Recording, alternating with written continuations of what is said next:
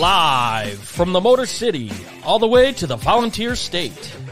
It's time for the Reckless Speculation Podcast, where we recklessly speculate the latest news in the world of sports.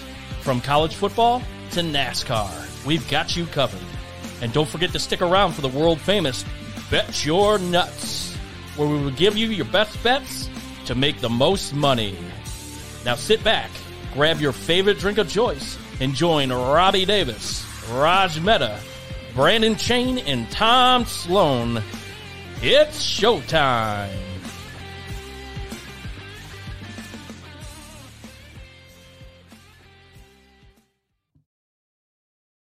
Good evening, everybody. This is the Reckless Speculation NFL Kick Kickoff Show. I am your host, Tom Sloan, and we're going to be bringing you lots of actions t- tonight. Uh, I'm going to recap some of the top games from last week. Lions go into Lion Bow, we'll call it, and, and take care of business against Green Bay. Miami, boy, their offense went belly up against Buffalo. Uh, that was uh, quite a performance, both offensively and defensively, by Buffalo. So we'll talk about that. And the Commanders gave gave the Eagles everything they could, taking them to overtime and ultimately losing. Uh, so we'll go over that game. Uh, we'll talk about some of the other uh, hot topics around the NFL. We'll give us, we'll give you guys the uh, reckless speculation uh, top five rankings. Some game balls are going to be handed out, and the super bet your nuts where we preview this week's upcoming action. But before we get going here tonight, we do want to let you know yesterday I might not have been powered by Jack, but you bet your ass tonight I am. Jack Daniels single barrel. Yep, folks. I put the big old block of ice in, let it water it down because uh, it's a little bit uh, too uh, heavy for my liking. But once that that ice melts, I can take it down. So, reckless speculation powered by Jack. Always get yourself some, and our sponsors, Davis Kessler and Davis, the premier law firm of Chattanooga and anywhere in the state of California or uh, Tennessee, excuse me. Uh, like I've said it before, Toons is the driving cat, falls flies over the cliff. Who are you going to call? That's right, Robbie Davis. Uh, unfortunately, he's not able to make it uh, tonight uh, due to some unfortunate cir- circumstances. Uh, but he is the man that you want to call, Davis Kessler and Kessler. And as always, CNW Construction sporting their fancy new logo and some of their fine examples that they've uh, recently uh, finished up here. Uh, my words don't do it justice. The images do. So give them a follow in the greater Nashville area. CNW Construction. Uh there's Davis Kessler and Davis again. Um, but before we get this train on the track, uh, fun fact for September 4th. On this date in 1957, the USSR launched Sputnik into orbit, which turned out to be the very first satellite to orbit the Earth, which ultimately started the space race between Russia and the United States. And ironically enough, I don't know if this has any bearing on it. We'll just say it does. It's National Vodka Day.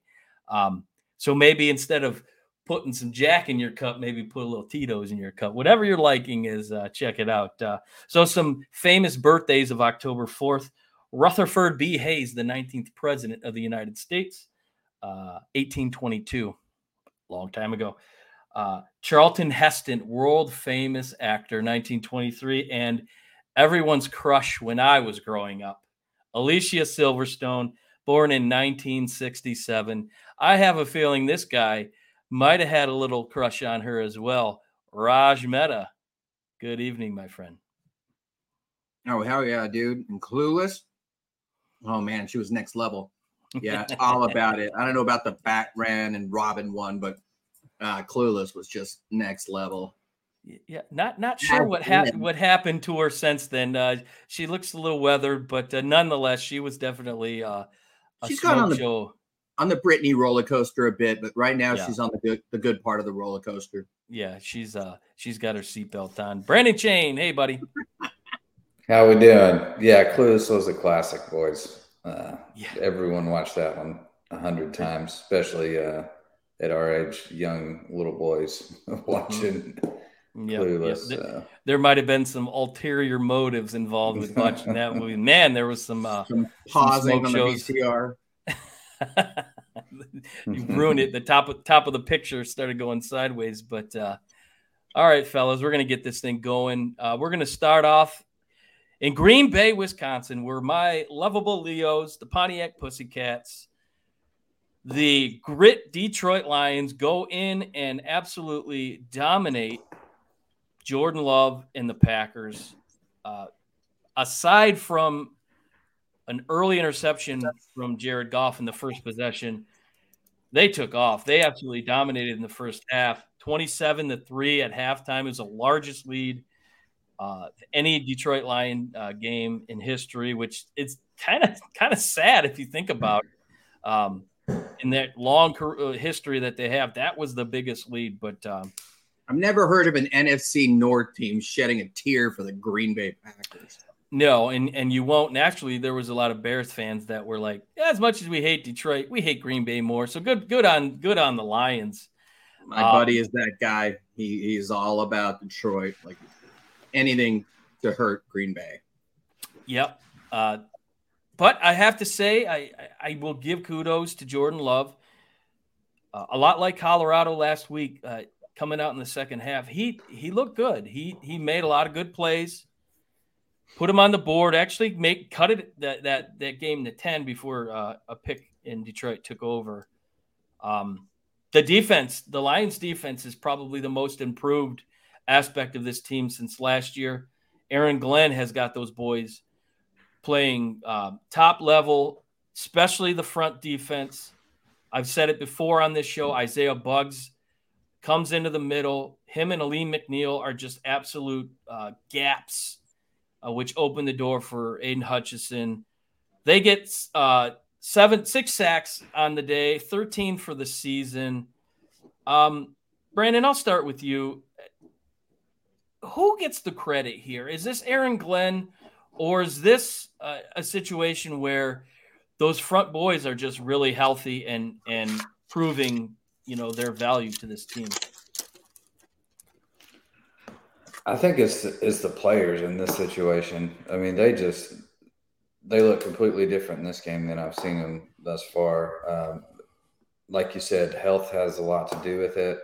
Uh, chemistry starting to form there, and these guys are, are really working together. They just dominated, uh, you know, in the trenches there on both sides of the ball, really. I mean, and I'm sure you'll talk about the offense here shortly, but um, I mean, just this game was in the trenches the whole way. Uh, I think Detroit had 43 uh, rushing attempts and only 28 passing attempts.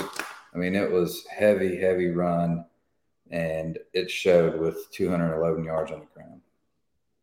They they just lined up and said, "What do you got? We're giving you our best.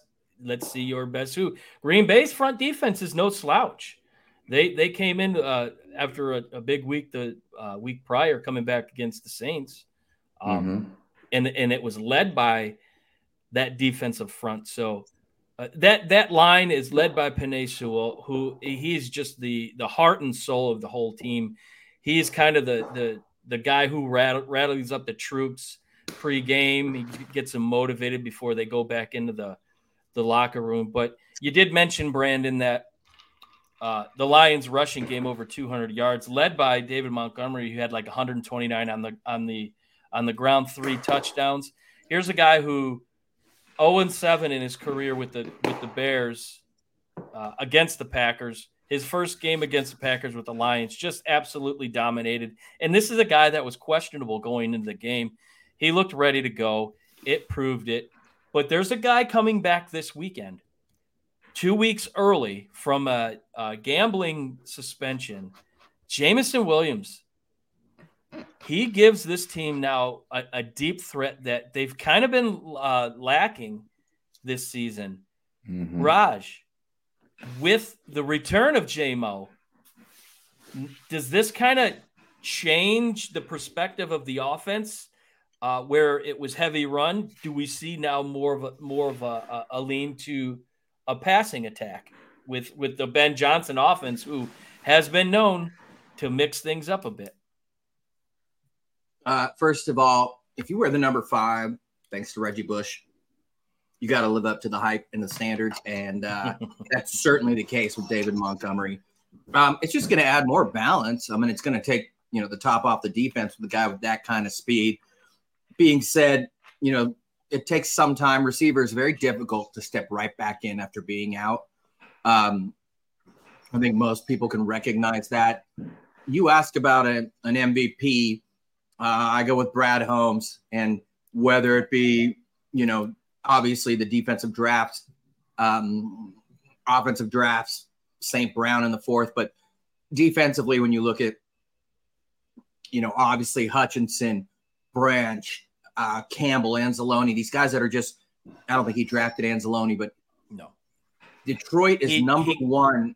What's Dan that? Campbell, Dan Campbell coached him, coached at New Orleans when Anzalone was there, so he came over for That's right. Campbell. That's right. But um, the point being, it's in, you know Cam Sutton, other guys they signed.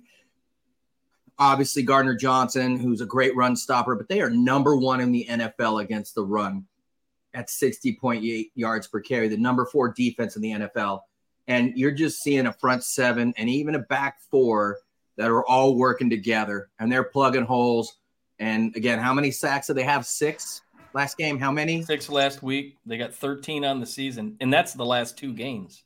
Exactly. And uh, you know, again, the ceiling is so high for this team. And and like I said, when you know Aaron Jones having five carries, what for 18 yards, like Mhm. they just absolutely shut him down. You make Jordan Love beat you through the air, and you're gonna win. And I haven't seen them control Green Bay like that in Green Bay in probably 25 years. I mean, it was.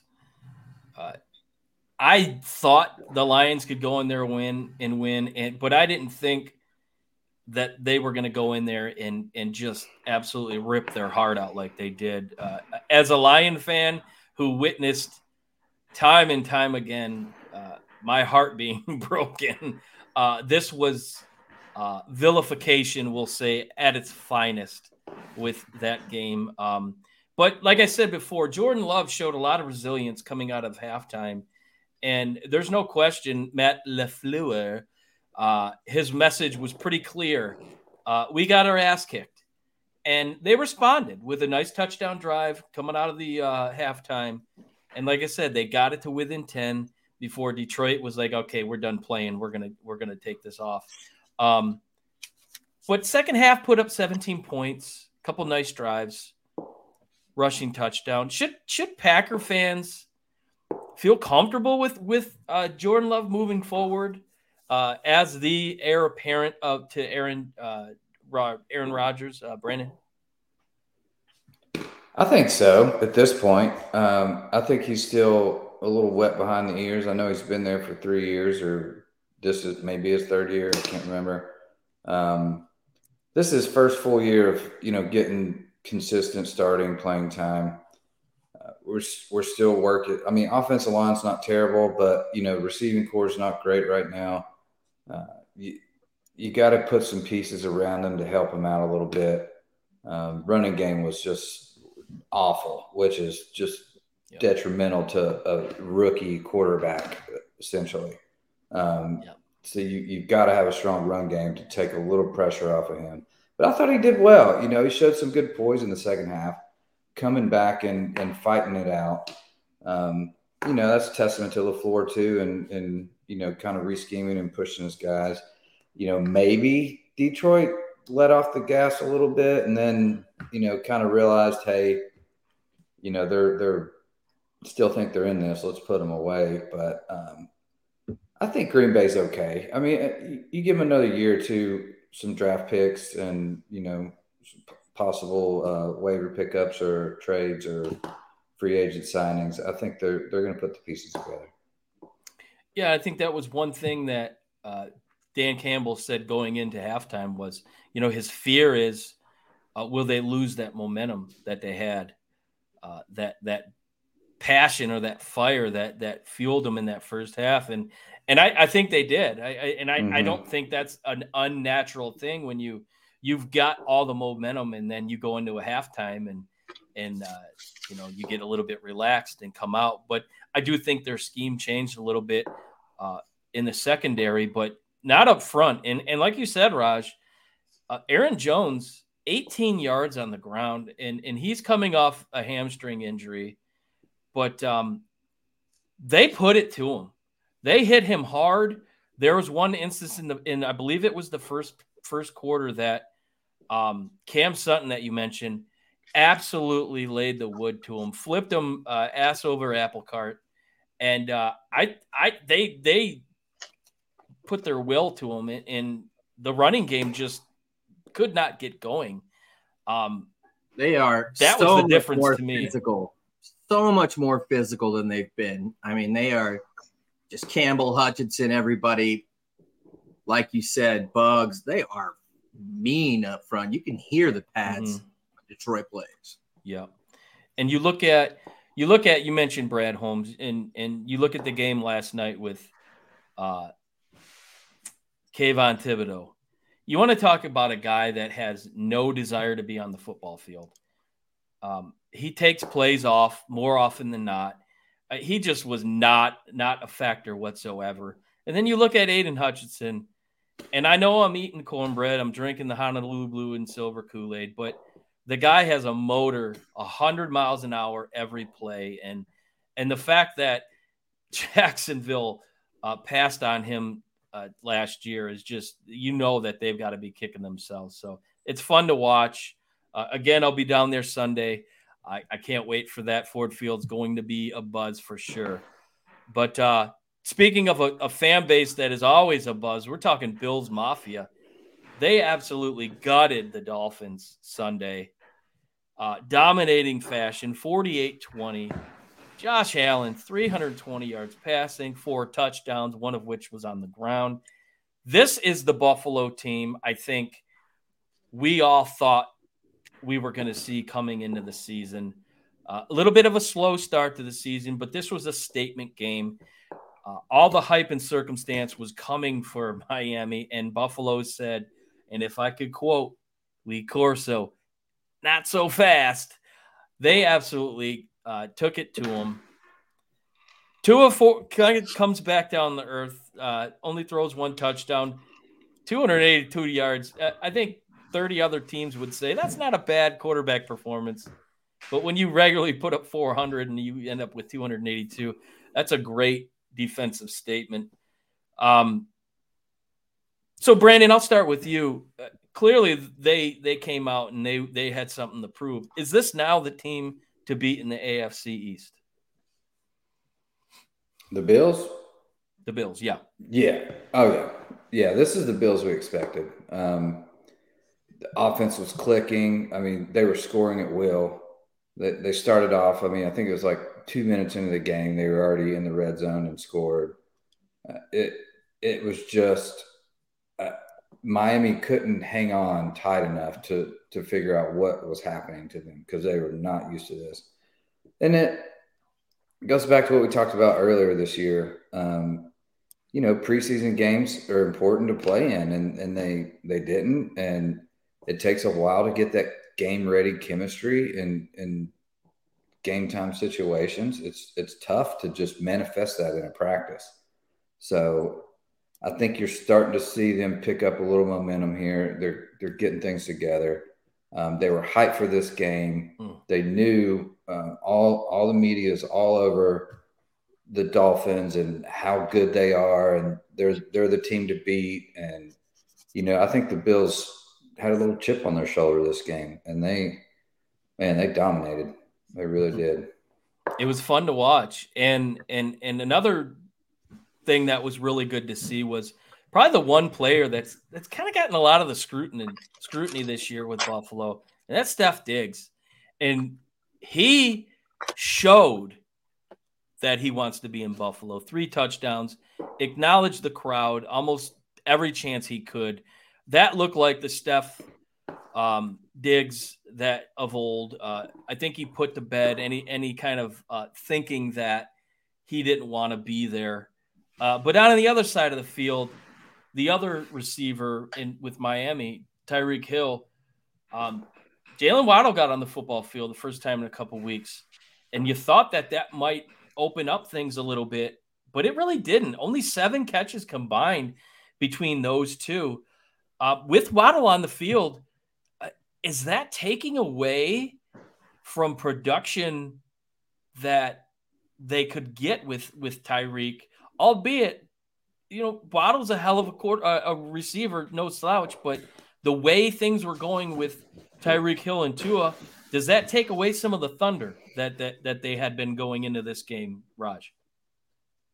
No, um, it would have been worse because you know, like last year, Buffalo drafted Kaiir Elam from Florida, a fast, quick corner, and they were dub- doubling with Tre'Davious White all day against Tyreek and really limited him.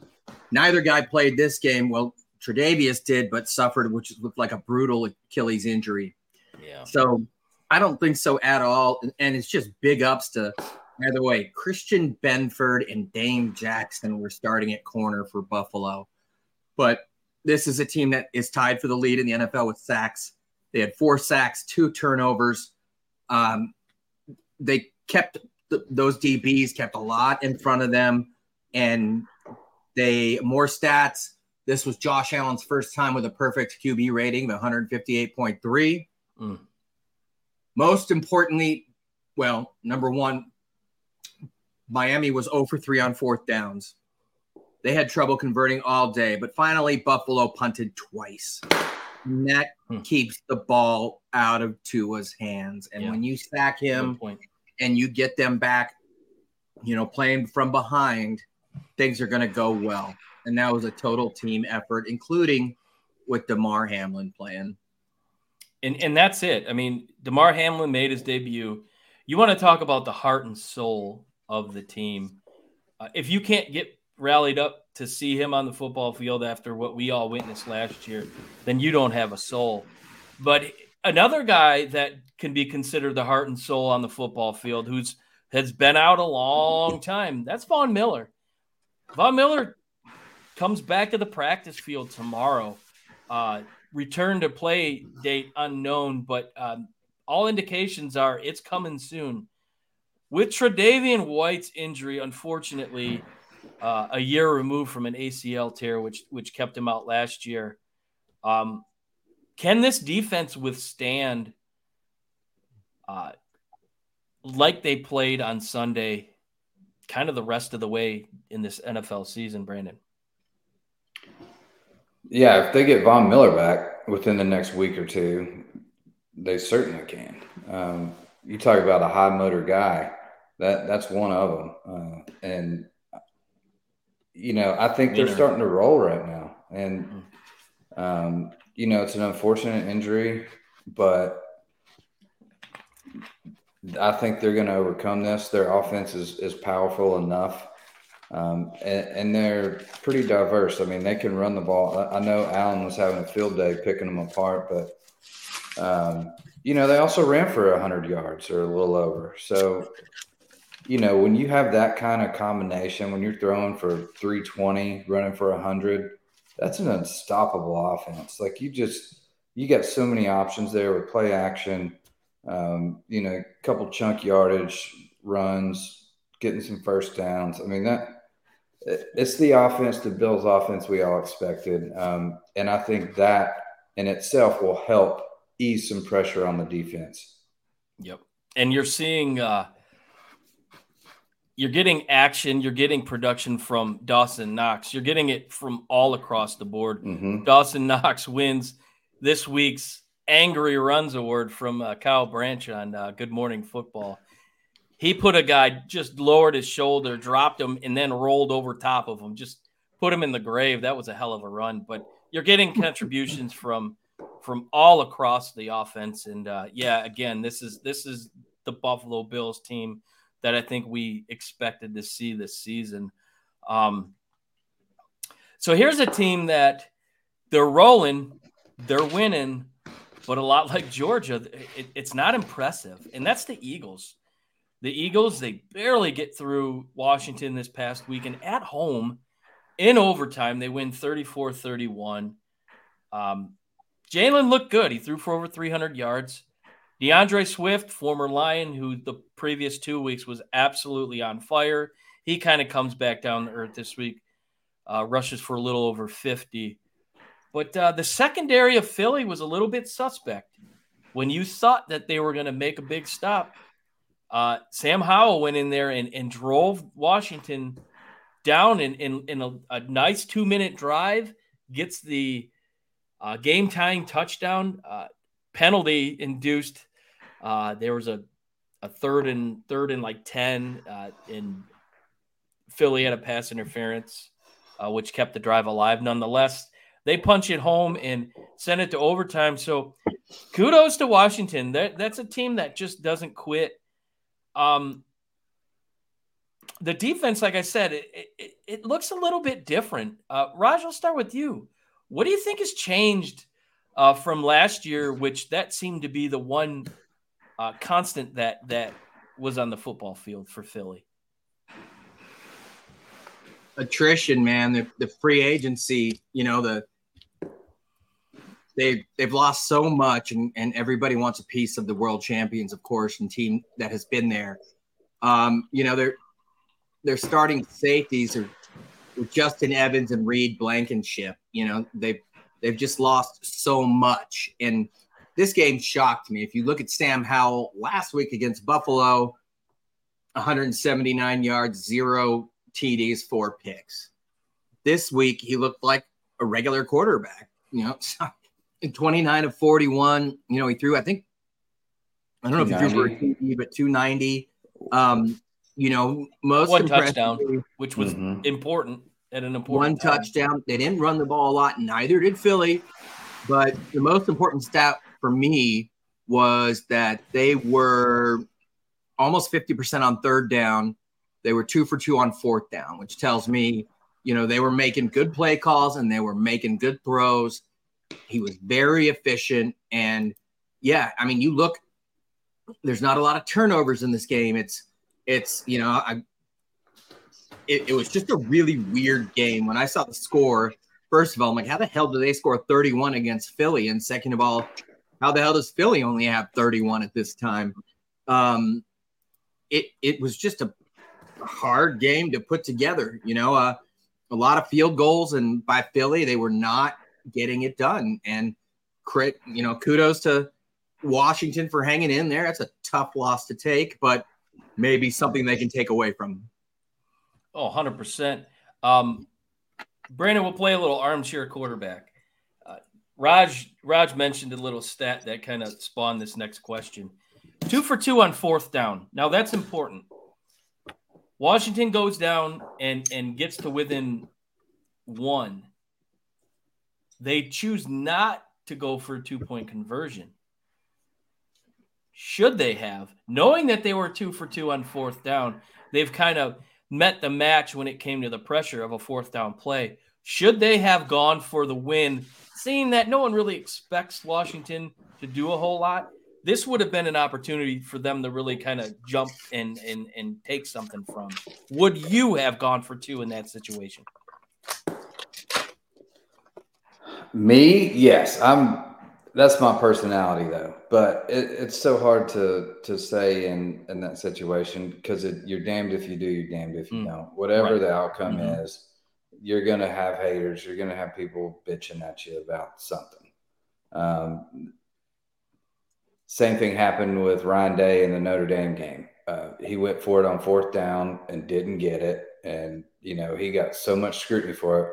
If he would scored a touchdown, you know, so there's always hindsight there. Mm-hmm. Um, it, it's a tough in game situation. It's so hard. I mean, there's so much information and variables that are coming at you so fast to go for it. Do you have a play? Do you like it in this situation?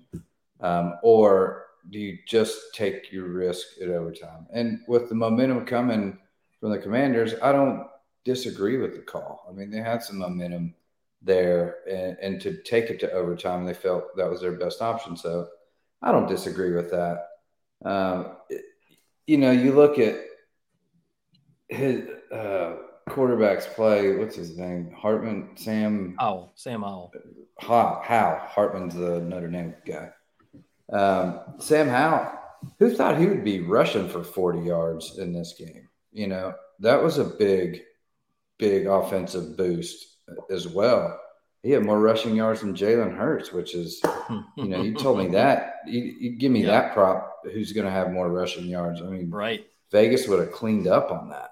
Yeah. Um, and almost as many passing yards. I think he had 290. Uh, Hurts had like 315 or something. So, yeah, uh, he played his ass off. It was a mm-hmm. great game. Uh, Washington really fought there. I think Philly either they were sleeping or, like we talked about, they just haven't looked as good. Maybe they just haven't clicked in yet.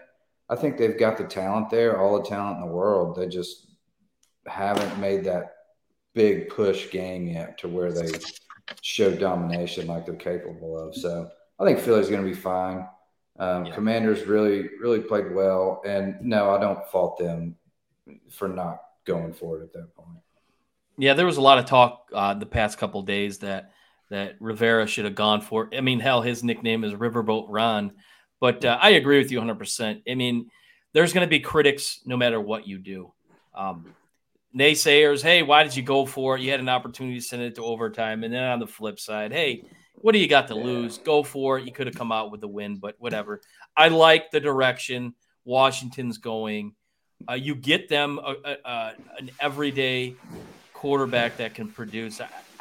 I, think they've got a nice ceiling, especially going into next year when there will be some huge changes uh, led by the their name of the team. So uh, watch out for that. Uh, so we're going to go around the league, fellas, and we're going to start in Chicago. Uh, this team, the first half, they looked absolutely dominating. It was 28 7 going into halftime the Broncos looked completely disheveled. Justin Fields looked like CJ Stroud. Uh, and you thought, man, is this the point where the Bears kind of get their win and who knows what happens? Sorry, folks. Uh, they done shot themselves in the foot. Tied the game. Broncos tie the game late in the fourth on a strip, uh, scoop and score. Fields at the end of the game, uh, just the look of discernment uh, on the bench. Um, things just aren't going right in Chicago, and it starts with the coach, Eberflus, Matt Eberflus, who is just in over his head. Classic case of a of a, a coordinator, good coordinator, not a good coach. Is it time to just blow this thing up uh, and maybe even trade Justin Fields. And and you're the Buckeye, Brandon, and Justin Fields is your guy. I, will ask you that question.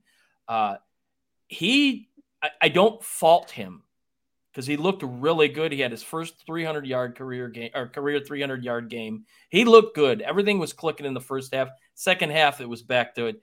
Same old, same old, no offensive line, and he got abused. But it, it, do you think it's time to, to move on from him? You know, yeah, I think they absolutely should. Will they? Probably not. Um, that's just it's something the Bears will, would do. Um, I think they could get some value right now. There's a couple teams that could use him systematically that would mm-hmm. fit really, really well. Falcons is, is one of them. Yep. Um, you you throw him in that mix when he's got Kyle Pitts, Drake London, and he's handing the ball off to Bijan Robinson uh, with yeah, a strong a offensive point. line. Jets. I mean, uh, Jets would be another one that, that's really good. So there's options out there where the Bears could get a pretty penny and try and rebuild this thing, but they absolutely should blow it up. Uh, and, and it should start from the head coach down, uh, and he needs to go too. Yep. I mean, and you, you have a receiver in Chase Claypool who you traded for last year, who is away from the team for now a second week. Uh, and they're not releasing anything. So he's been kind of a, a lightning rod for them. Uh, just even in Pittsburgh, he never really amounted to all the hype that he had coming in from Notre Dame. So very disappointing for the Bears. There's a lot of hype coming in, but I agree. I think they blow this thing up. Just start anew next year. Um, we'll see what happens. Uh, uh, Raj, I'll come to you on this one. And, and Brandon spoke on this last week. It's no secret. CJ Stroud has been impressive. Not only has he been uh, the best rookie quarterback, he's a top 10 quarterback. 1,200 yards passing, eight touchdowns. I'm sorry, six touchdowns uh, thus far this year. And the most important stat no interceptions. And that's that's that's a rarity when you have a rookie coming in with a lot of hype and he's just backing it up every week. Um, do you think he can continue this pace? Uh, seeing that one, you know, a lot of these young guys, not a lot of game film on on these young quarterbacks, but once these big time defenses kind of figure him out a little bit, they tend to slow him down. Will he be slowed down? And is he have the tools and the the the maybe the mental capacity to take the Texans to an AFC South championship? Hell yeah. He reminds me again. I saw so much of Justin Herbert in college. I've seen a lot of Stroud. Stroud is from Rancho Cucamonga in South Southern California. I thought both would be average at best in the pros. Oh boy, was I wrong. Um, and Herbert, Herbert, not to cut you off, but Herbert was not impressive in college. No, he was a lot of hype. Just yeah, Matthew Stafford in college lost big games almost always, absolutely. Um, but you know, you're looking at a team in Houston who has done a lot for their offensive line, not the youngest ever, but they've done a good job with guys like Tunsil, um, old man George Fant. But you know, if you're looking at this, you know, Pierce hasn't had a great season. They're not running a lot, but maybe people will adjust to their young receivers and your homeboy, uh, two-year vet Nico Collins, who's just been sensational. Um, Tank Dell, the rookie out of Houston, been sensational last week. Uh, everyone's fantasy free agent, football darling, including me. Um, I thought it was it was great getting uh, Dalton Schultz, a very good blocking veteran tight end. Robert. Woods, a veteran presence in that receiving room. Um, whatever it is, you know, Devin Singletary, a guy that you know not running the ball super well, but you know, he's always a threat out of the backfield. So whether people start figuring them out or what, I don't know, but they are by far the surprise team of the year. And Stroud is, I mean, he's not just the best rookie, like you said, he's he's a top 10 quarterback and he's making fantasy people win a lot of money right now. yeah, I mean, he's impressive. And I, I love the fact that his best receiver, his his best hookup is with the Michigan man. So I mean, now, he's put, got a challenge this week though at Atlanta, a very good defense in the secondary. Uh, yeah, and and the team struggled to say the least the past two weeks offensively. Uh, mm-hmm. Will a quarterback ch- change be in order for them? We'll see. Uh, Brandon, coming back to you. Uh, here's a game that you sold your tickets to because uh, I don't think you expected the outcome to be what it was. Uh, folks, the Cincinnati Bengals got absolutely run over by Derrick Henry. Uh, they fed the man. They fed that man the football, uh, and it worked. 122 yards on the ground. They just absolutely dismantled Cincinnati. Um, I, I, again, I think a, a, lot of it starts with the running game, and and Tannehill has not looked good. The passing game has not looked good, but if you could get some consistency running the ball, like they did this week, is that the blueprint that the Titans kind of are going to follow as the season goes on, in hopes to get Tannehill some success in the air? Has to be. I mean, that's we live and die by the play action. And uh, you know, if if we're not running the ball well, and everyone knows we're a run first team, um, that's why they throw so many men in the box. That's why it's nice to have a big name like Hopkins on the outside. but it only works if you can actually run the ball. Yep. And we have not done that until this last game.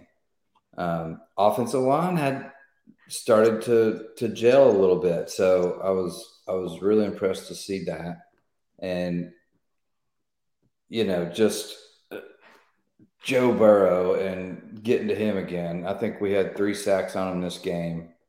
Um, he's not fully healthy. Let's be honest. The the mobility he used to have is just not there. He can't escape the pocket. It just collapses and he takes the hit.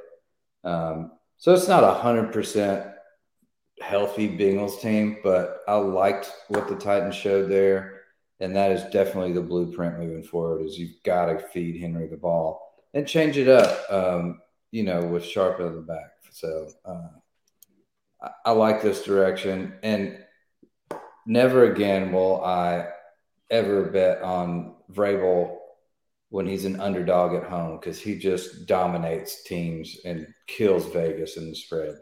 So I, I, I do believe uh, Robbie and I were the only ones that took Tennessee last week. no, Raj and, and you. It was Oh, I- me and Robbie oh. that took uh, Oh, that's right. That's right. the Um, Bengals. and that was one thing I said. I trust Mike Vrabel. They got their asses kicked last week, and I didn't see any way that he was going to allow his team to uh, have that happen again. Um, but I'll stick with you on this one again, uh, Brandon. You mentioned uh, Joe Burrow maybe not being healthy. Uh, I seen uh, the week previously. Every time he threw the ball, he seemed to be like adjusting him, like in his rib cage area, and and you can see it. His throws are are off. It is not the Joe Burrow we're used to. Is there more to this than we're being told? And then, secondly, Ja'Marr Chase made an interesting comment post game.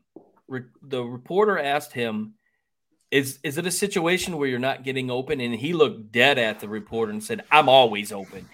Um, maybe a little bit of a ripple in the uh, relationship between him and Joe Burrow. Is that something to be uh, concerned about? No, they're they're close. I don't think so at all. Um, they've got a, a chemistry. They're they're two of the best in the NFL with that chemistry. I, I don't think this is all just hearsay, media stirring stuff up. Right. Uh, they're they're going to be fine. I think he's pissed because Burrow's probably trying to play through some injuries. Maybe it could be a little worse than we think. Well, he did Uh, make a comment last week that um, he didn't need to play. That's what I'm saying. So, So I, I, I think maybe it's a little bit on on Coach Taylor here. Like, you know, I, I hate to say I told you so, but I told you so. Right. And and that's what we're seeing. And that and you just saw just domination up front this game. Uh, Titans pass rush and, and defense, the front really finally started clicking. Uh, I think there were three sacks, three rush, you know, hurry ups, um, which is good. And, you know, with a quarterback like Burrow who's injured and can't really move, I mean, you, you're not going to have a whole lot of production in that that sense. So I think the Bengals overall are going to be fine. They're, they'll get it together, but they better do it pretty quickly because they're they're starting to fall behind. Um, but again, I, as far as any issue with Chase and Burrow, they're like brothers. They're they're good. Yeah, it was just it was uncharacteristic to see somebody that always you know puts it on himself and is very uh, upstanding um, make that also- comment. But I He I, I also agree. said in the same interview that, you know, I need to get open more in the red zone. I need to be more explosive. You know, he did Yeah. own some things. This team is all offensive line, man. He is Mhm. Burrow has had two seconds is the average time to release the football.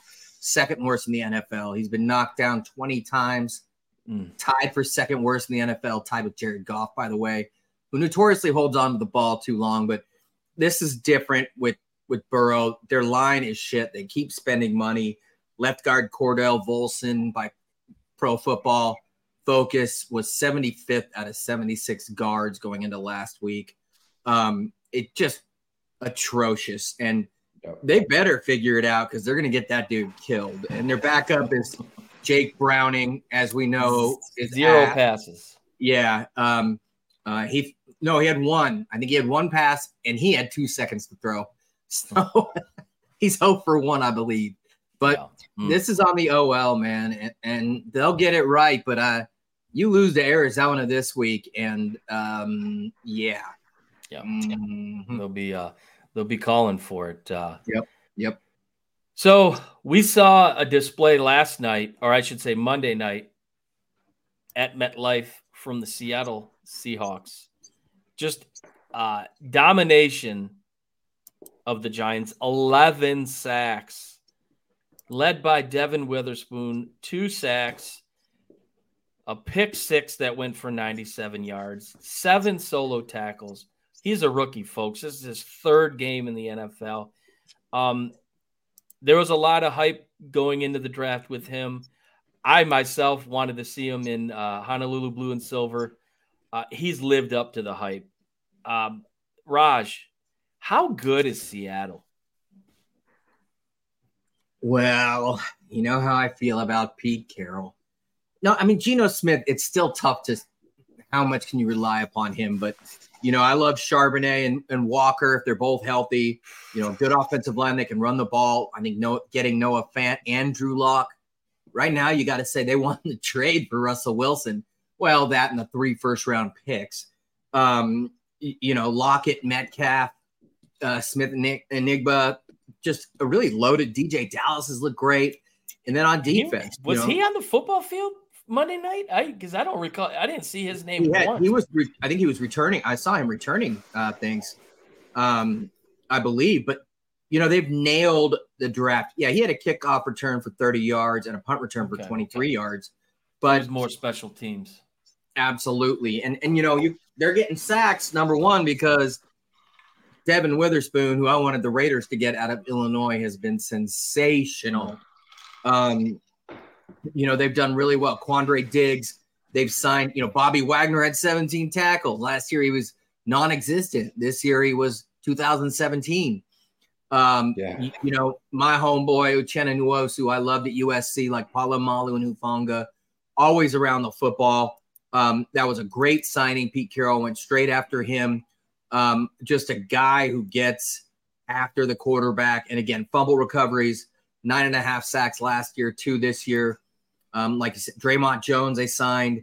Um, Jarran Reed, just and you know Jamal Adams is going to do his thing, but um, their defense injury. has surprised. But also, let's consider this is the worst offensive line in the NFL by the metrics, the New York Giants. Right. I mean, they are worse than the Bears and the Panthers. um, aside from Andrew Thomas, everybody else is pretty much ass. And I'm sorry. So, and boy, Seattle showed it. I mean, how many different sacks in a row? And when what's his name looks bad, Daniel Jones looks bad and leaves the pocket too early, and he looks mm. bad. And and and uh, it was interesting to see um, the coach just kind of throw the tablet down. It looked like he was trying to talk to him, and Jones wasn't looking at him, and he just threw the tablet. So he can only like, imagine uh, the conversations that that, that uh, took place after that game. He just didn't. He didn't look. Uh, Brian Daboll did not look happy at all. But uh, guys, I hate to do it. I hate to do it. Brandon, I know you made a comment on the text thread, and uh, I'm right there with you, buddy. But it's newsworthy, and we're hitting on it. Taylor Swift are we sick of Taylor Swift and Travis Kelce? Brandon. Yes. Good God. I'm not a, a big Taylor Swift fan at all personally, anyway. But then just she gets more media coverage on during the game than you know half the, the other players. So it it's whatever, you know, and I'm so sick of the memes with, oh, the girls talking to their husbands about, oh, you know, that football player that Taylor put on the map, on the blah, map. blah, blah. like, come on, man. Like, right. just now it's, it's good for public publicity and NFL. Yeah, they've just gained a bunch of new fans that are going to watch games now because Taylor Swift's at the game and they're going to show mm-hmm. her. But come on, man! Like, get uh, just show the damn football game. I don't care it, who's at the game. There's so many superstars that go to games all the time. Right. Like, why are we giving her so much coverage? In honor of Robert Davis, the NFL knows all. It is a money making machine. Yep. Sunday night's ratings were the highest Sunday night television show since the Super Bowl. On top of that, compared to an average of the first three weeks of Sunday Night Football, the biggest demographic gains were among girls 12 to 17, a 53% increase. Women 18 to 24, a 24% increase. And women older than 35, a 34% increase. Wow. The You know- sustainability is not there, though. Mm, It probably hit not. Twitter and the Swifties were all over it. The peak, no, it's not there, but the NFL doesn't give a shit and they'll keep some of it. Women were a huge growing demographic of the NFL over the last Yep. 10 years. Oh yeah, for sure. Not as much as men, but it peaked at 29 million viewers around 9:30 p.m. according to a Nielsen and a network spokesperson. Wow. And I'll bet you dollars to dimes that that's when Twitter blew up about her being there. Mm-hmm. And next to Brittany and Next talking to- to Brittany. and yeah, dude, like Blake Lively and Brit- This yeah, ouch- Home- yeah, Ryan Reynolds. Ryan Reynolds. out, but it, it was And all the- Taylor Swift, so- who's the biggest star in the world right now. You had dude. you had the producer of Deadpool, and Hugh there's Jackman. rumors there's rumors Ryan that Reynolds. um, Taylor Swift is going to be in one of his movies. So there was a little kind of rhyme and yeah. reason to those those people being in that that booth. But what what got me was Isaiah Pacheco gets a run, gets a touchdown. Man, did he run hard on Thursday night playing in his uh, home state. God, he looked good. Um, but he scores the touchdown, immediately showed Taylor Swift. Come on. It wasn't Travis Kelce. It wasn't a reason to show Taylor Swift. Now, I agree. I'm kind of over it too, but I don't blame her. I don't blame her because she legitimately looks like she's enjoying herself and Not legitimately fault. looks like um, she's enjoying being there watching Travis Kelce play. But I, I just think it- it's a circus right now, and and the real NFL fans are going to get fed up with it, and you can already see it on Twitter. Fans are like, "I'm sick of it already. Stop with it." So it'll be interesting to see if Since she when does shows the up. NFL care about real NFL fans, though? Well, probably not, but it'll be interesting to see if she shows up at Minnesota this week. I'm sure ticket sales have been boosted because of that. But uh, another thing, real quick, on um, that happened Sunday. Um, you said NFL's king, you know, and they're they're kind of taking advantage of this new fandom. Uh, I think they absolutely hit a home run Sunday uh, Sunday morning with the Toy Story rendition of of Jags and Falcons in Andy's room, um, with the claw setting the ball and just uh, the the the dog being the chains, the the the the slinky dog being the chains. It just it was awesome, uh, and it was accurate as can be. And it, if I'm a parent to a to a young child, um, that is absolutely an awesome way to get the kids involved with watching the NFL.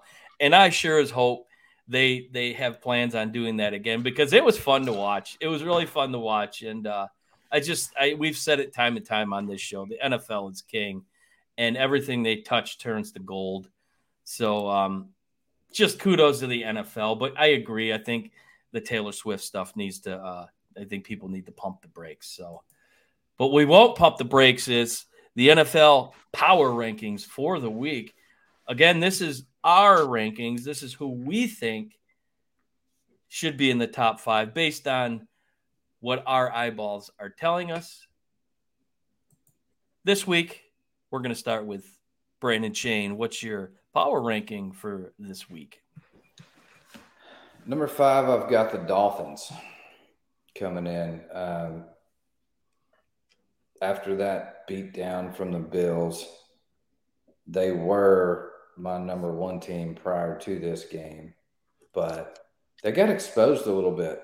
Um, and they they didn't really have an answer. So I think you know they need to go back to the drawing board a little bit here. Um, but yeah, I, I, like them at number five. Number four, I got the Eagles. They haven't lost, but damn near did. Um, didn't look too great, but it is the NFL, you know. So any given day, you can lose a game to a so-called shitty team. So um, I still think they they have some respect and they've got all the talent in the world. They just you know they got to get a little more time for the chemistry there. Number three, I've got the Chiefs. Um, Chiefs are the Chiefs. They Patrick Mahomes, best quarterback in the league. They, are going to find a way to to make a W out of lemonade or lemons or however you want to say that. Uh, so Chiefs at three. I got the Bills vaulted up to number two. Um, that's the Bills we expected. And I don't expect much less after they get this momentum going. Um, then I got 49ers at number one. They got the best player in football and Christian McCaffrey. Mm-hmm. That dude can do it all. He's just amazing. Um, and Brock Purdy, you know, Mr. Irrelevant. It's just Tom Brady 2.0. Yeah, he's a he's a top 10 quarterback day in and day out. He manages the game, he makes the throws.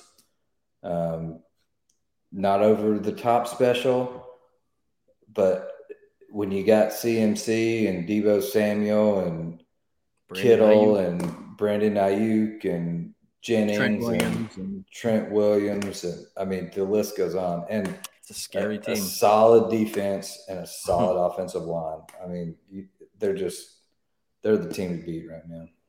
I agree. I agree. Raj, who you got in the top five power rankings?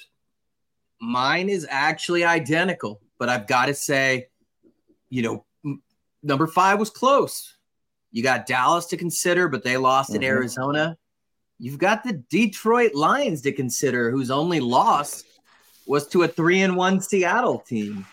But in the end, in the end, I go exactly the same. Look at that. Miami Dolphins. I almost forgot about Miami until Shane said it, and I was like, oh, yeah, shit. Miami, but it's identical. Yeah, I've got like yeah, it's Dolphins and I got Cowboys, Lions, Ravens right after them. So uh I'll start with my number one team, and it's the 49ers. Uh, this team dominated this past week, and folks, Deebo Samuel didn't have a single reception. This guy had 11 catches the week prior for about 170 yards and a couple touchdowns. Didn't get a catch last week. That just shows you how deep of a team they are. And again, like you said it, Christian McCaffrey is a freak on the football field. Uh, there's no question of his his ability and what he's been able to do since he's joined the 49ers. Just unbelievable. Um, I bet the Panthers wish they still had him with with uh, Bryce Young uh, at quarterback. But um, my number two team is the Bills. I agree with you, Brandon. Uh, they have absolutely proven where they're at, where they're going to be. And the one thing that has changed, it's Josh Allen has decided to slide. Josh Allen has decided to put uh, maybe ego aside for the team uh, and not risk his body as much as he has in the past. And uh, they're showing it. Uh, just awesome performance this past week against the Dolphins, as we mentioned earlier. Uh, my number three team is Philly. This was tough. I wasn't sure. They're still undefeated, but I think their ceiling, their their potential, uh, is is worthy enough, and and just having Jalen Hurts back there is is enough to to keep them right where they're at. Uh, number four is, is, Miami. I'm not sure if uh, last week was uh, what we're going to see from them uh, as the season progresses. I think it was an anomaly. I think that that offense won't be able to be held in check as much as it was. Tyreek Hill, as we've stated before, he's on a mission for 2000, and uh, he's not going to be happy about the the lack of production out of him. So I look for him to uh, rebound from that. And my number five team, ladies and gentlemen, the cornbread is in the oven, folks. I'm staying right here in Detroit. I'm telling you, what I saw last Thursday was a statement game. That defense told the world we are here. Now, that's the second primetime Thursday night game in probably two of the hardest stadiums to win in uh, Arrowhead and in Lambeau. They went in, they took care of business. Um, and fact of the matter is, Goff wasn't impressive at all, and they still got the win on the backs of that offensive and defensive line. I believe in this team. Uh, I just, I just think they're they're rolling. They're not happy still about that loss at home against Seattle, and and I just think that they're the, the sky's the limit with these guys, and and I'm drinking the Kool Aid as, as, as much as anyone around here. So give me the Lions as the number five team. Uh, but you know the Cowboys are real close by in Kansas City. I, I just I, they looked suspect to me after that dominating first first quarter, seventeen nothing with three minutes to play. They mustered up uh, what another seven points after that. Just I don't know. There is definitely a big question mark um, with the Chiefs, but I do believe the Chiefs will be the Chiefs and they'll get themselves back in there. So moving on to NFL game balls and fumbles for this week. Raj Mehta, who's your game ball this week in fumble? Well, I'm glad you asked me first because my game ball goes to the Tennessee Titans star running back, a uh, certain number 22, Derrick Henry, who had 22 carries for 122 yards, five and a half, and one TD. It was vintage, whatever year they went to the championship game, 2020, 2019 Derrick Henry. Uh, it was gorgeous. And it's just nice to see when he's healthy. I mean, he is football. Like I said, like with Earl Campbell, I worry about that dude, man. His body just breaking down because he uh he, he's just a monster. It, it was real close to him, and hope I don't steal anybody else's. You know, I'll, I'll take this as my fumble, and that's the Raiders' offensive line. Now, Aidan O'Connell, I think, has a future, the rookie quarterback. He was sacked six times. Um, by who? By who? By former Raider and former Chicago Bear, Khalil, Khalil Mack. Mack. Six, actually, had, sacked seven times. Who had Khalil zero had six in the zero game? sacks coming into the last week. And now he's tied for the lead. I'm glad he stayed at six because the most know the NFL record is seven by Derrick Thomas from the Chiefs, who passed away. Rest but I mean, seven sacks, Boy, one for eleven on third down. Just and you lose the game by seven points. Like, oh god, it's such Raider football. But yeah, the Raiders. Oh OL, you suck. very well, very well. Brandon, who's your game ball and fumble for this week? Game ball's got to go to Josh Allen. Um, 21 and 25, 320 yards, four TDs, 158.3 passer rating, and rushed for 17 yards. I mean, almost a perfect game out of that quarterback against a high powered offensive team whose defense isn't too shabby. They've been doing really well. Um, just balled out. Josh Allen, uh, from the first game of the season where he's throwing pick after pick to to doing this, this is what he does. So, uh, game ball to him. My fumble, we're going to go to the Chicago Bears O line. Just when you think they're getting good, the second half comes and they completely go back to where they were, back to square one. They they they just need to blow up that whole team. But yeah, I put that on the O line because um, everything else was clicking until they forgot to show up. They forgot just, to come out of the, the halftime. Just, just hey, Tom, can I take a guess? Can you see Robert Horry back here? You know, uh, I I look at that. I look Reggie at that Bush every week. But and Reggie Bush up there, they both, they I, both wear the number five. Well, I I Who look at that game ball, Tom. Oh no. Oh, I thought no, for sure it would no, be the no. Detroit Lions. Uh, number, number 21. Number 21 gets my game ball. And before I move on, I look at that image every week. And if I could reach through the screen and just punch it, I would because oh, Robert yeah. Horry is forever in my nightmares.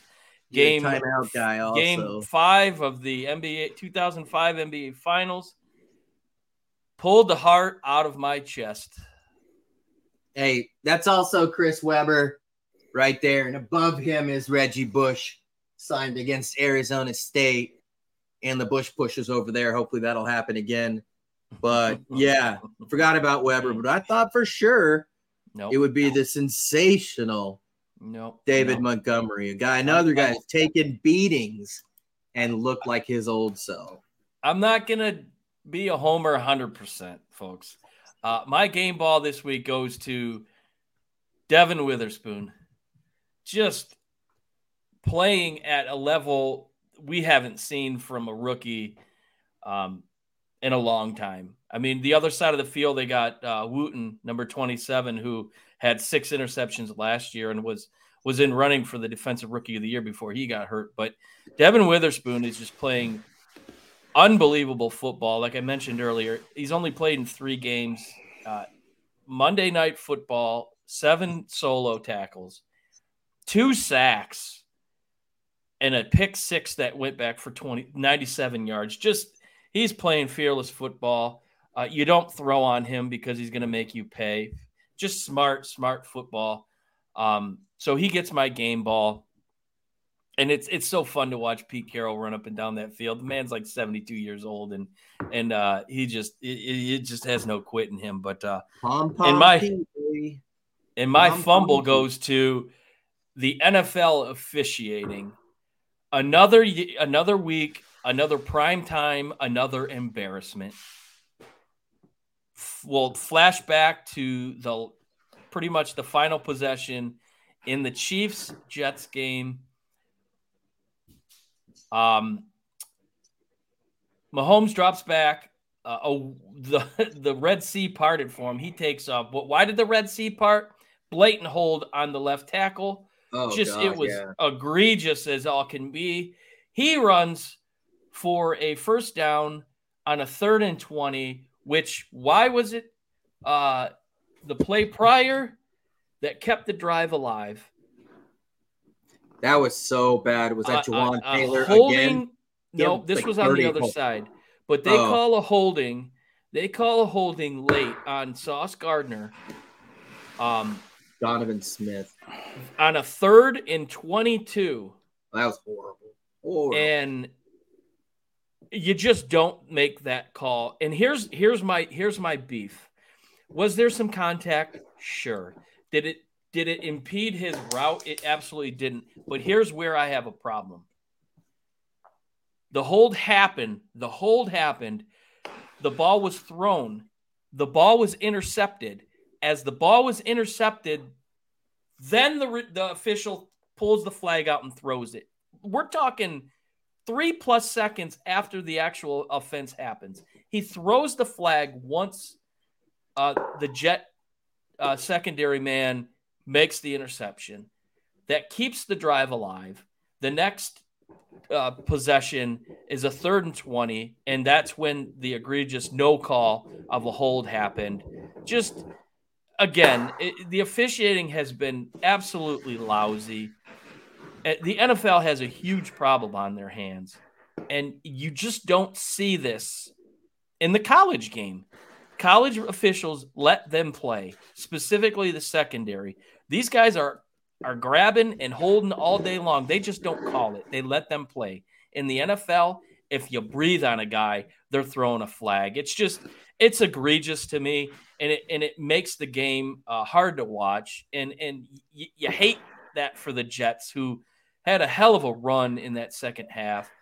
Uh, Zach Wilson, who who played probably the game of his life, and it kind of whether they would have lost or not, maybe they would have won, who knows? But it took that opportunity away. Obviously, Kansas City goes down, they they milk the clock and win the game. But come on, NFL, this is embarrassing. You're the greatest sports league in the world. You can put Toy Story on a Saturday or Sunday morning with live action and people watch. Get it right with your officials. This is nonsense, embarrassing. You should be ashamed of yourself. I digress. Best corn. It's time for Bet Your Nuts.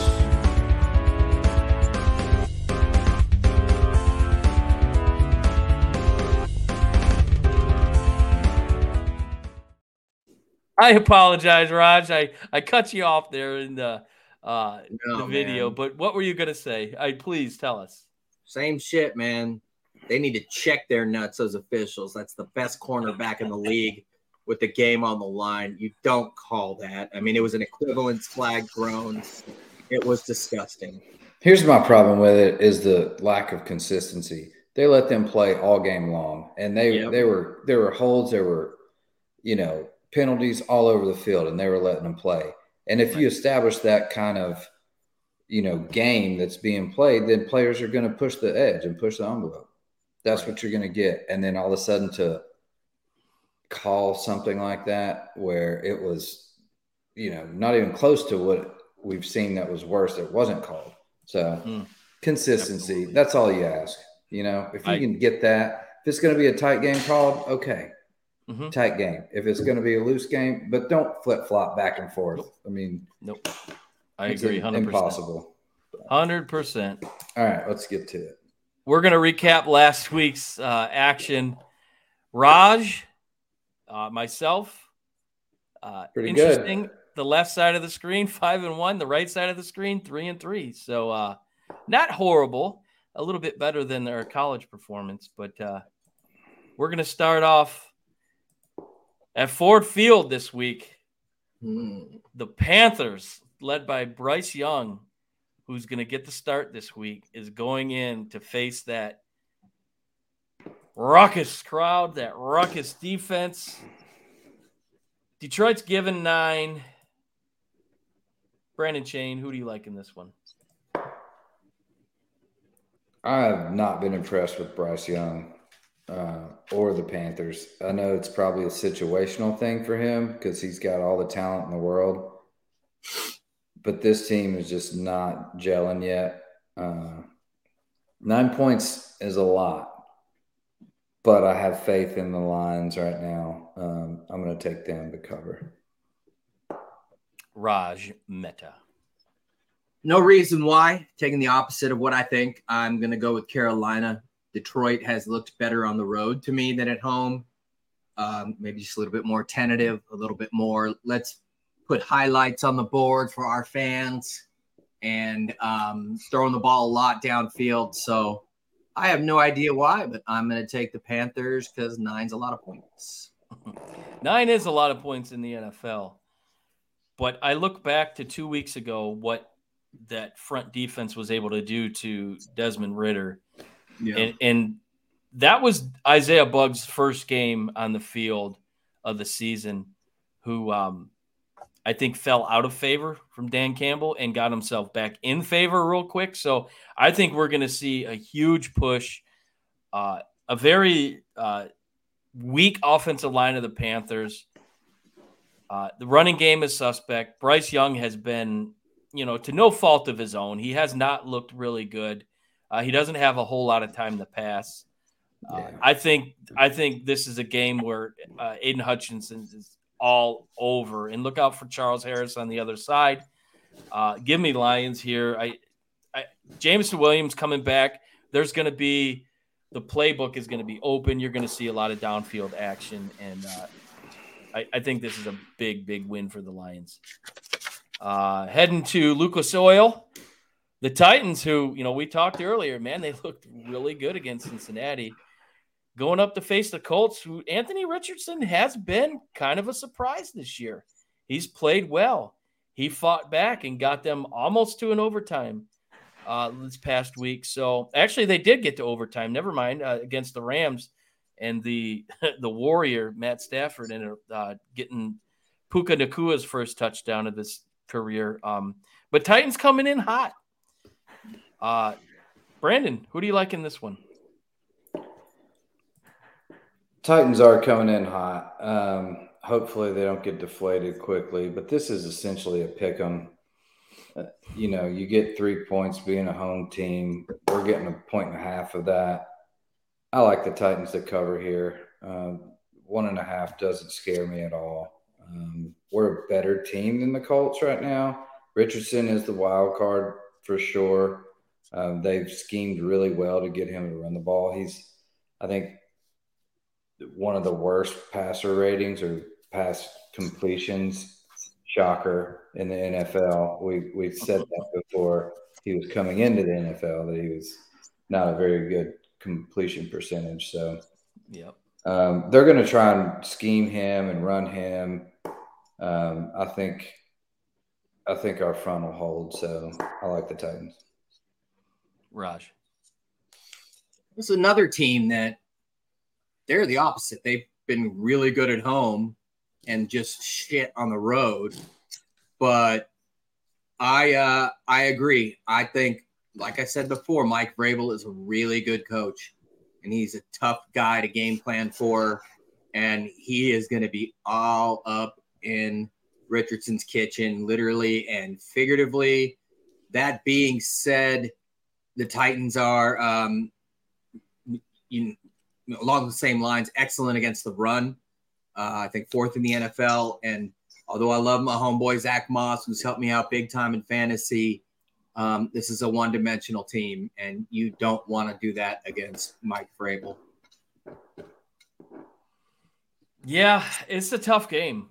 Um, Tennessee went into Cleveland, and and I think the consensus was that they were going to dominate the Browns, and and they just they could not get off running. They they they contained Derrick Henry. Will the Colts be able to do that? It remains to be seen. This game's at Indianapolis.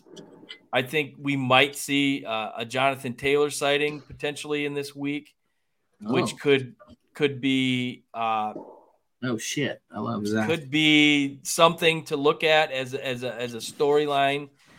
Uh, I'm gonna go Colts. I'll go. Um, I'll go lone wolf here.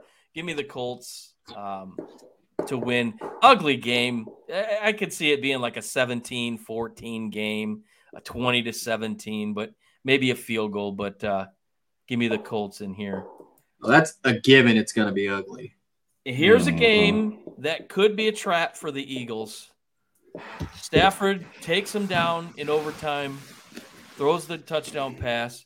Aaron Donald has a huge game against the Colts. Eagles coming in.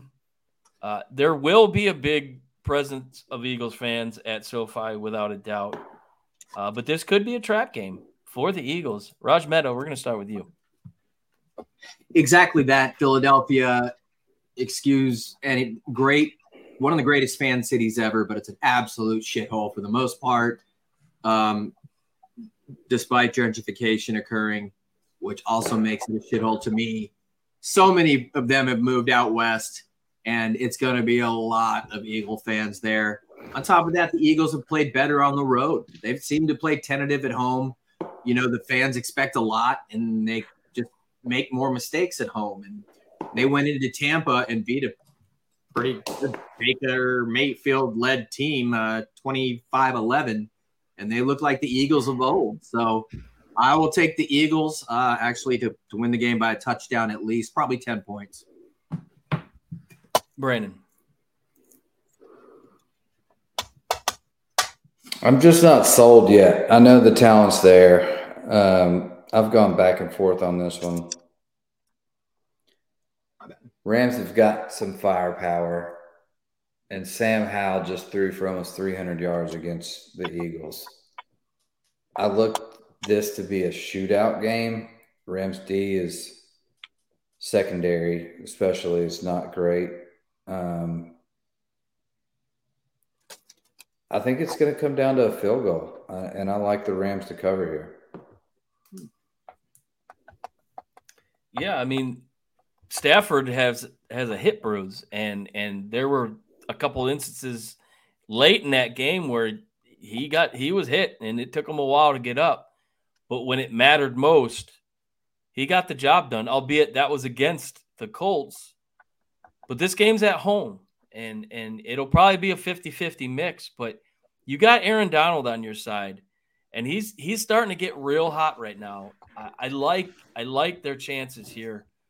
Um, like like Raj said, the, the Eagles secondary it's a little it's a little suspect, mm-hmm. and if you mm-hmm. give Matt Stafford enough time, Puka Nacua's got I think it's 39 receptions in the first four games. It's it's a it's a rookie record, most uh, receptions ever for a rookie in that time frame. I, I think this is heavy Puka Nacua here. Um, and we could see Cooper Kupp, right? you might see Cooper Kupp. He's a Cooper Kupp 2.0, in my opinion. This guy's got hands. He's got speed. His game is a lot like Cooper Kupp's, and and Stafford loves him. And and I think between him, Higbee's gonna gonna get some action. I I like the Rams here. I I think this is the week that that the Eagles kind of trip up and and they don't get away with what they got away with. Um, so uh, unlike the Baker Mayfield game, I, I think Stafford's a little bit better better quarterback. I think ultimately that's gonna uh, be the deciding factor in that game. So give me the give me the uh, Rams to uh, win this game. Puka, a tough kid, man. I love the kid. He's bigger than you think, quicker than you think. He separates yeah. Hawaiian. He's a tough yeah. dude, man. Yeah, he's uh, he's been impressive so far. Uh, heading to uh, U.S. Bank on my bucket list. Man, this place looks so cool. I got to check it out. You got the Chiefs heading into Minnesota, who's um, who are Minnesota, man? Unbelievable. But the Chiefs looked really uh little really off uh, after that great first quarter last week. Are they falling victim to the hype of the Taylor Swift uh, circus? We'll say. Um, Raj, we'll start with you. Who do you like in this one? I said about this team last year, they won like seven or eight one score games. This year, they've lost all three of their one score games. I think this is a one score game. The question for me is a touchdown or a field goal. Um, fuck. I can't trust Minnesota. Give me Kansas City to win by a touchdown. Brandon. I agree. Cousins is going Cousins. I, I see him throwing like two Ow. interceptions here. Oh, wait. It's just he'll throw for you know 290 yards and two ints, and that's going to be the difference in the game. And I think the Chiefs win by at least a touchdown. Uh, there was a lot of question marks on the Chiefs' offense last week. Travis uh, Swift uh, only three receptions. He had two in the first and he had one in the fourth. He was nowhere to be found. Was that coverage? Was that um, Mahomes kind of, you know, looking to other options? Pacheco uh, specifically, who had a great game. But in general, they did not play good. I don't see that happening again. Minnesota's defense is god awful. Their secondary is terrible. I think Patrick Mahomes picks apart the, the Viking defense. Heavy Travis Kelce. I'm going to say it right now. Travis or uh, Taylor Swift won't be in the building. I think that frees up a lot of pressure on on Travis Kelce. Um, I, I think uh, Kirk Cousins needs to get uh, massaged by the the Christian Bible group in his basement real heavy this week because he's going to need it. Chris Jones is going to be all over him. Uh, this is this is a maybe a touchdown ten point game. Give me KC in this this one. That was the creepiest couple I've ever seen in my life. Oh, yeah, he's he's a strange strange dude. But then when the two elderly uh masseuses will come, Yeah. I'm not sure how you say it. Uh, they Masai? They started doing rubbing tugs. Well, maybe not the tug aspect because that's not Sean Watson, but uh, I don't uh, very very strange, very strange. Moving on to the game of the well, game of the year, dare we say? Cowboys, get your popcorn ready. Heading over to San Francisco to face what we all agree is the best team in the NFL here. Um, this is an interesting line for me. Three and a half points. I think San Francisco is a better team, top to bottom, but they're only a three and a half point favorite. Uh, It's very intriguing to me. Um, I have a feeling that line's going to change a little bit as as it gets a little bit closer to uh, game time. But uh, Brandon, what do you think about this game? Man, this one's tough here. Uh, you know, the, the loss to the Cardinals from the Cowboys, they, they did bounce back with the Patriots. Patriots just are not a good team. Cowboys look dominant to start with, but now we're starting to see the Giants really are not what what we thought the hype was going to be with them either. Um, 49ers are just all around are so deep offensively on the weapons, uh, and their defense is better than the Cowboys. So give me the 49ers here. Uh, you know, Cowboys, they always somehow get all this hype, play a couple good games, and then they shit the bed. And that's just what the Cowboys do. And three and a half is suspect. Mm. Uh, Vegas is probably begging you to take the 49ers for some reason, but I'm going to take them anyway. I don't see them losing this game. Raj. Yeah, when you look at the Cowboys, their defense, is, I think, is second in the NFL right now. They've probably played the worst four offenses in the NFL, and the Giants, Cardinals, Jets, and Patriots.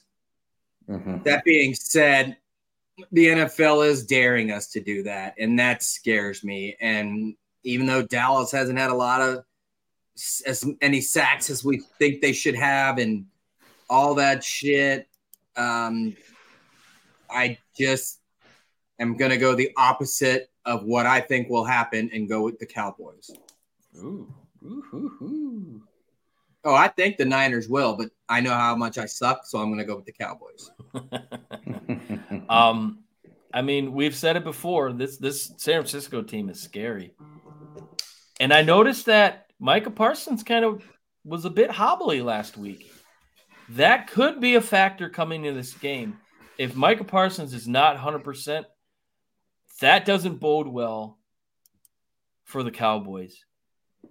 Dak Prescott, on the other hand, uh, when it comes to pressure, he makes a lot of questionable decisions. And I think Joey Bo- or Nick Bosa is going to be all over him. I think that defense is going to be all over him. This is a this is a touchdown game. I don't understand why it's three and a half, but then again, the NFL has been uh, pretty hard to predict thus far this season. But I like San Francisco here. Um, I, I believe in this team. I, I think Brock Purdy is is as advertised, and when you have the ability to just dump the ball off to anybody that could be in the Pro Bowl this year, I just it's it's really scary. So San Francisco is going to come out on top. Coming up to the game that Raj is very very excited to to watch. The Packers heading into Vegas to face the Raiders on Monday Night Football. Green Bay getting giving two here. Not much love for the Raiders from what it, uh, it seems in their hometown of Vegas. Uh, Raj, we'll start with you. This is your baby. You want to talk I know talk you were excited to see it. Who do you like?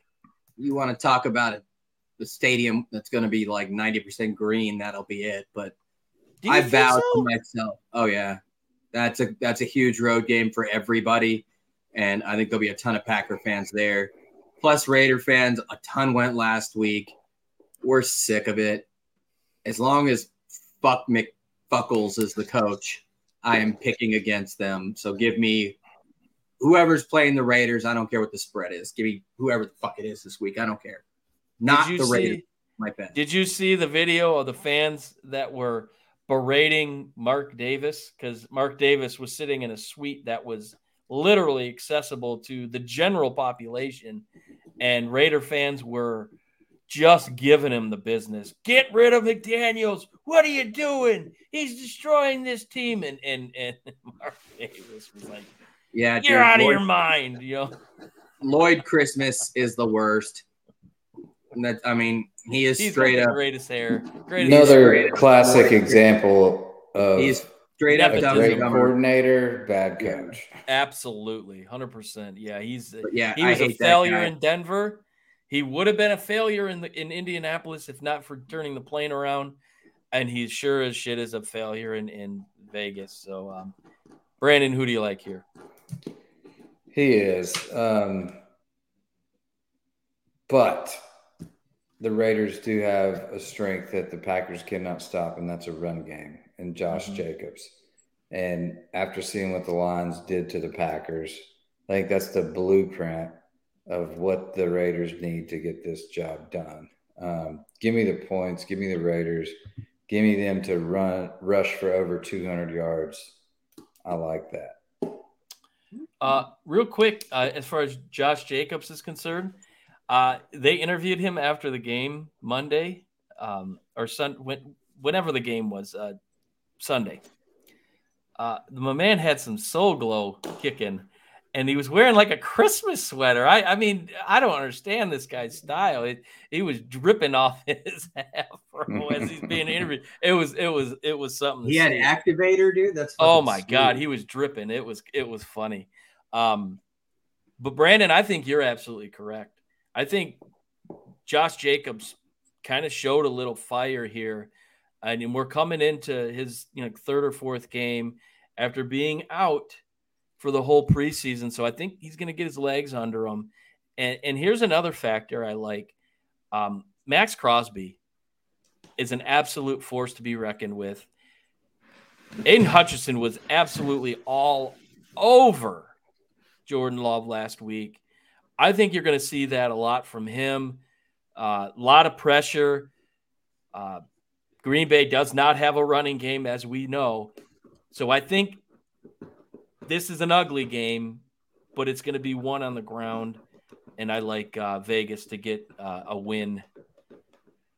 Ugly, but uh, I love Maxx Crosby. There's talks that he wants out, and there's a push to bring him to Detroit. And oh, can you imagine Maxx Crosby and Aidan Hutchinson on on on oh bookends? Ooh, Hey, we holy! traded Khalil Mack in his prime. Why not Maxx Crosby? Uh, come back home. he played his college ball right down the road. So man, That would be so Raider if you guys Fourth- did that. That's what you know. Whenever he texts, it's that gif of Raven-Symoné, and that's so Raider.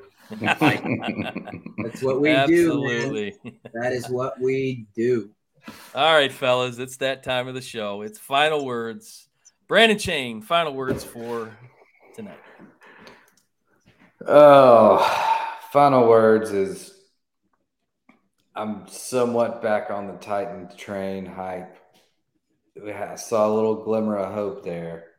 And coming into a bad Colts team, although they do have a weapon in Richardson, I'm desperately hoping we can pull this off um, in Indianapolis because I and I'm probably going to be wrong because every time I pick against or for the Titans, it's the wrong side. So uh, I just hope we can pull this off this week. Raj Mehta. Um, I'm excited about my week coming up. It's my nine-year-old's fall break, and his Disneyland is when we go home is Dodger Stadium, and we will be uh, at Saturday's game against the winner of Arizona and Milwaukee. We'll be at Monday's game. Um, on Friday, I'm flying from there straight to Chicago for USC Notre Dame. So it's Super Sports Week coming up. I've traveled a lot for games. I always try to get on, but then I end up getting too wasted pregame and I forget how to turn on like the record button on my phone and shit. So I'll try to pay attention. But most importantly, I get to see moms. Uh, I was 83, doing okay, Parkinson's.